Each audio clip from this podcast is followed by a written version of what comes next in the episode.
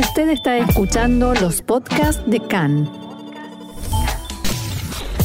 CAN, Radio Nacional de Israel.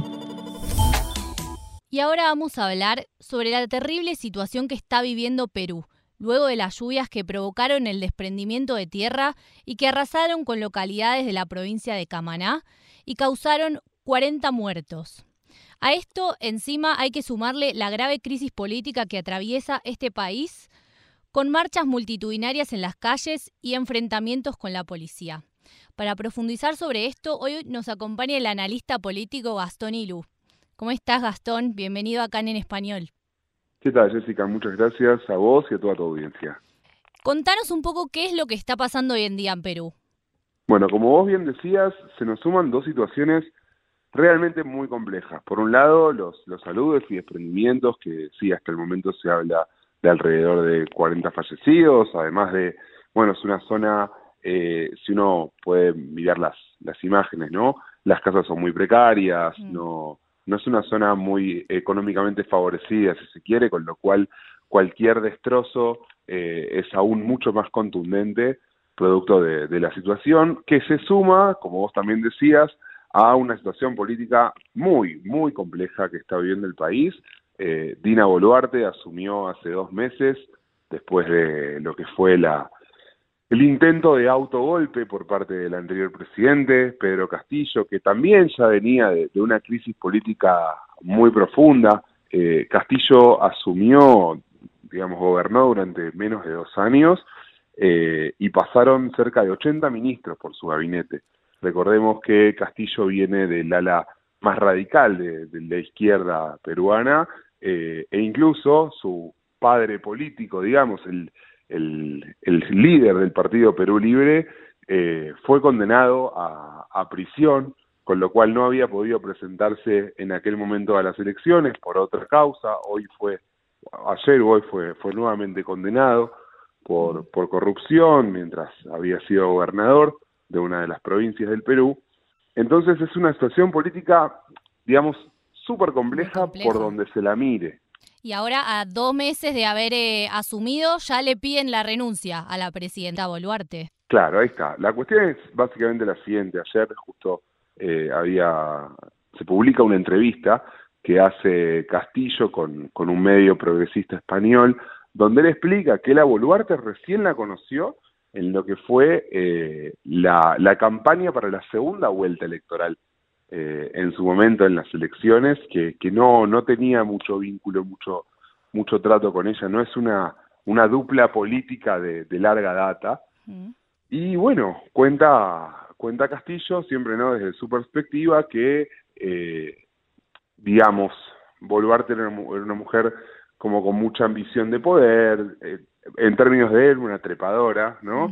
Que obviamente le va a decir esto eh, porque él está en este momento preso, producto de haber intentado un autogolpe de Estado. Castillo fue expulsado y removido de su propio partido eh, en junio de 2022. O sea, la crisis política de Perú no, no es nueva. Perú tuvo seis presidentes en los últimos seis años. Desde, desde el final del gobierno de Ollanta Humala no hubo un presidente que pueda terminar su mandato tuvo tres congresos en los últimos seis años. El Parlamento peruano es una de las instituciones más desprestigiadas del país, si se quiere, casi tanto como la presidencia. Entonces, ¿qué pasa? Cuando Castillo intenta el, autogolpe de Estado, eh, el Parlamento rápidamente lo destituye, nombran a Boluarte con una, con una gran mayoría de, de los votos, eh, pero en ese momento también se da un fenómeno que es por un lado, más que nada en lo que es el, sur, eh, las, regiones del sur de Perú, donde más eh, apoyo tiene y sigue teniendo Castillo, empiezan algunas revueltas, ¿no? Exacto. Más que nada de gente que estaba protestando para reclamar por la vuelta de Castillo.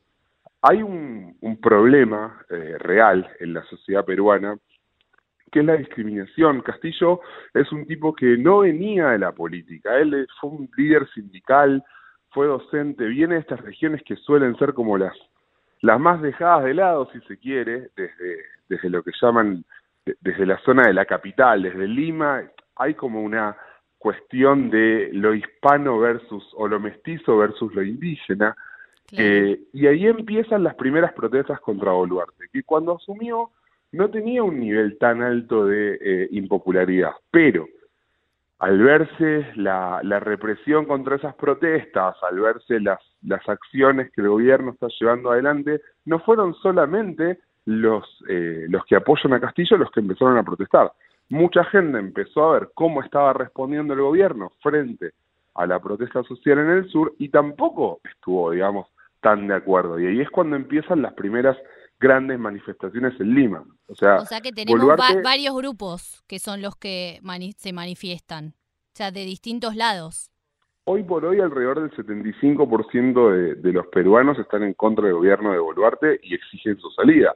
Hay un problema también ahí, y es que la salida de Boluarte, si bien descomprimiría, no resuelve la cuestión, porque el Parlamento recién va a poder tratar en abril eh, las, las propuestas de, de un nuevo calendario electoral que digamos empezó con la idea de abril 24, Boluarte misma dijo yo no vengo a terminar el, el mandato de Castillo, yo vengo solamente a sumar elecciones, intentó hacer aprobar un calendario, hubo una primera eh, aprobación que no fue ratificada, después dijeron bueno queremos elecciones para octubre 23, ella dijo que no llegaba, entró como todo un tire y afloje donde se rompió la unidad que se había conseguido en el Parlamento a la hora de decir revoquemos a Castillo porque está intentando un golpe de Estado, eh, y ante esa, ante esa ruptura de la, de la unidad no hay forma de que los distintos sectores del Parlamento se puedan poner de acuerdo para decir, bueno, convocamos a elecciones.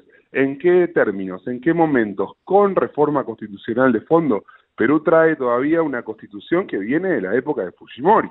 Fujimori tuvo épocas de gobierno constitucional, tuvo épocas de gobierno eh, dictatorial después de su propio autogolpe y se tuvo que exiliar, digamos, casi que muy poco, o sea, renunció y se exilió casi automáticamente. Hoy está en Perú, está preso. Su hija Keiko sigue siendo una de las principales figuras políticas.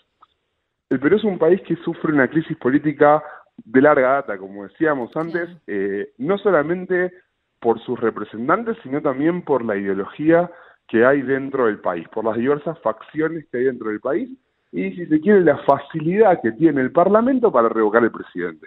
Por eso hay quienes sostienen que lo que se necesita, más allá de la salida de Boluarte, que ayudaría mucho a descomprimir la situación, es una reforma constitucional que le permita a los presidentes mantenerse en el cargo, quizás por un mandato más corto, antes era de seis, después, eh, si no me equivoco, o siguen cinco bajo seis, pero bueno, pequeños detalles, eh, pero quizás llevar un mandato presidencial de cuatro años podría, si quiere, darle mayor estabilidad al cargo del presidente en un país que hace siete años que no puede sostener un presidente por más de dos. Claro. Y hoy en día estamos viendo estas manifestaciones con también represión policial y recordemos que eh, hay varias ciudades, por supuesto Lima, que se encuentran en estado de excepción hasta por lo menos mediados de febrero. ¿Cómo, es el panorama actual en ese sentido y qué, podemos esperar cuando se termine este estado de excepción? Bueno, varios de los estados de excepción que, se fueron nombrando se fueron renovando, por lo tanto no hay que, no hay que pensar que el fin del estado de excepción va a traer eh, ninguna clase de solución mágica. Justo para mañana se espera una gran manifestación en Lima. Digamos que desde el 7 de diciembre viene habiendo manifestaciones y cortes de ruta continuos en, las regiones del sur y el sureste del país, eh, pero la situación como que en Lima, digamos, entre comillas, si se quiere, no es tan terrible o no es tan continua por lo menos. Eh, pero sí, se espera para mañana una gran manifestación, hay mucho de lo que se llama eh, convocatorias a eh, a, tomar Lima, ¿no? Como desde el interior llegar a Lima, poner un pie y decir, acá estamos, mírennos. Digamos que es una constante en los países sudamericanos, son países donde la capital tiene una presencia sumamente central. Si se quiere, Brasil es la excepción, pero digo, lo vemos en Argentina, lo hemos visto en Chile, lo podemos ver en, también en, en Bolivia con los distintos conflictos que también sigue habiendo y de hecho hablando de, Bolivia, también, digamos, acá están como las dos campanas. Por un lado, que en realidad son más de dos, ¿no? Por un lado, la gente que apoya a Castillo, que quiere la vuelta de Castillo. Por otro lado, la gente que no está de acuerdo con Castillo, pero tampoco con Boluarte, eh, que yo creo que es la gente, digamos, la masa, ¿no? Por, por, por ponerle un, título, un nombre.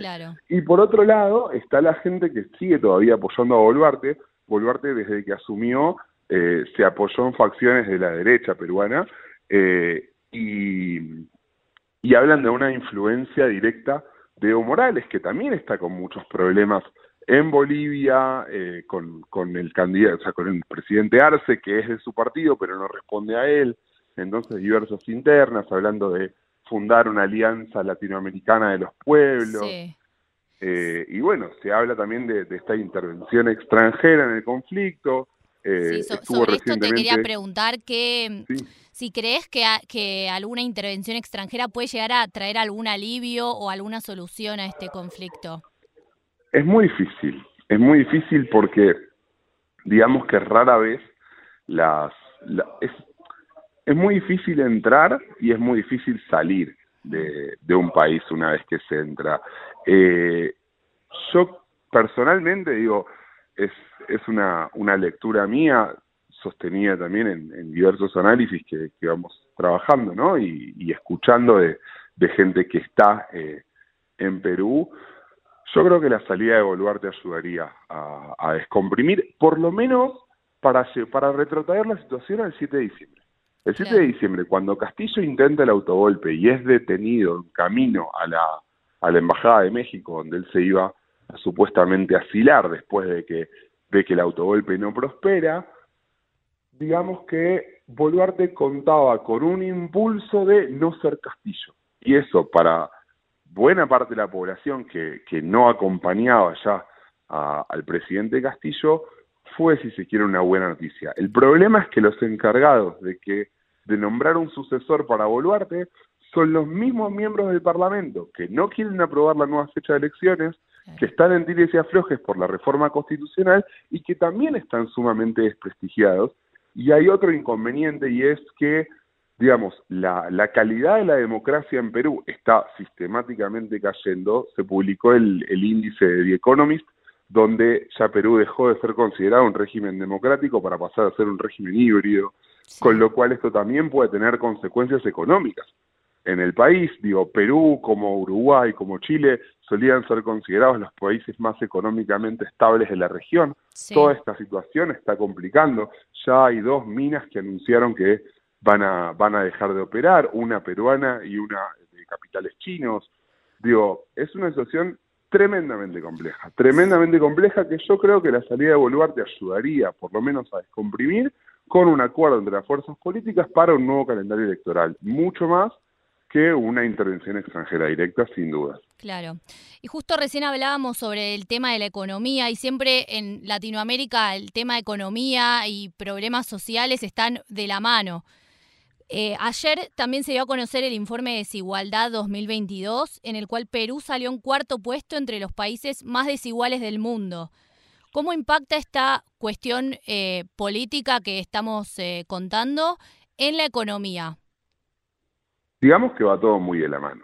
Eh, hay mucha gente dentro, dentro de Perú que en su momento eligió a Castillo más que por cuestiones ideológicas, por cuestiones de, procedencia, por cuestiones étnicas, digamos. Y, la desigualdad en Perú golpea muy fuerte, eh, más que nada en, las zonas donde, donde residen las, las etnias indígenas del país. Eh, el Perú es un país que viene sosteniendo un crecimiento económico importante en la región, hasta ahora a pesar de, los vaivenes políticos que, venía teniendo. Sin embargo, este crecimiento, como vos bien remarcás, no llega de igual manera a todos los sectores, entonces digamos que es una olla a presión, ¿no? Eh, hay una discriminación social, hay una discriminación política, hay una discriminación económica. Es muy difícil de sostener esa situación sin encontrar alguna respuesta por ahora todo lo que venían siendo los fusibles que saltaban venían del lado de la política. Una vez que ya el, fusible político no puede saltar o porque hay represión, porque no hay acuerdo entre, entre los propios miembros de, de la clase política del país, hay cuestiones económicas que también empiezan a afectar, hay, hay distintos problemas en el sur respecto a la cadena de suministros, como te decía, dos eh, minas que ya anunciaron que no van a producir, se habla de eh, dos mil millones de dólares que no entrarían al Perú en inversiones mineras en un país que recibe aproximadamente seis mil millones de dólares de inversión extranjera directa. O sea, se habla de una reducción de casi el 30%. Sumémosle a todo esto la cuestión del turismo. El turismo en los, primeros días de, toda esta crisis, para lo que fue finales de diciembre, fue catastrófico y desde ese momento se redujo prácticamente en lo absoluto el turismo externo en el país. Digo, estamos hablando de que hubo toma de aeropuertos, eh, la situación fue realmente muy complicada y eso llevó a que mucha menos gente esté llegando al país. Por ende, se corta el turismo, claro, se corta el turismo, se corta la minería. ¿Cómo puedes sostener la economía del país? La verdad que una situación muy compleja la que está se está viviendo en Perú. Te agradecemos mucho, Gastón y Lu, por este panorama que nos estás dando. Por supuesto, siempre que necesiten y bueno, ojalá que la próxima con mejores noticias.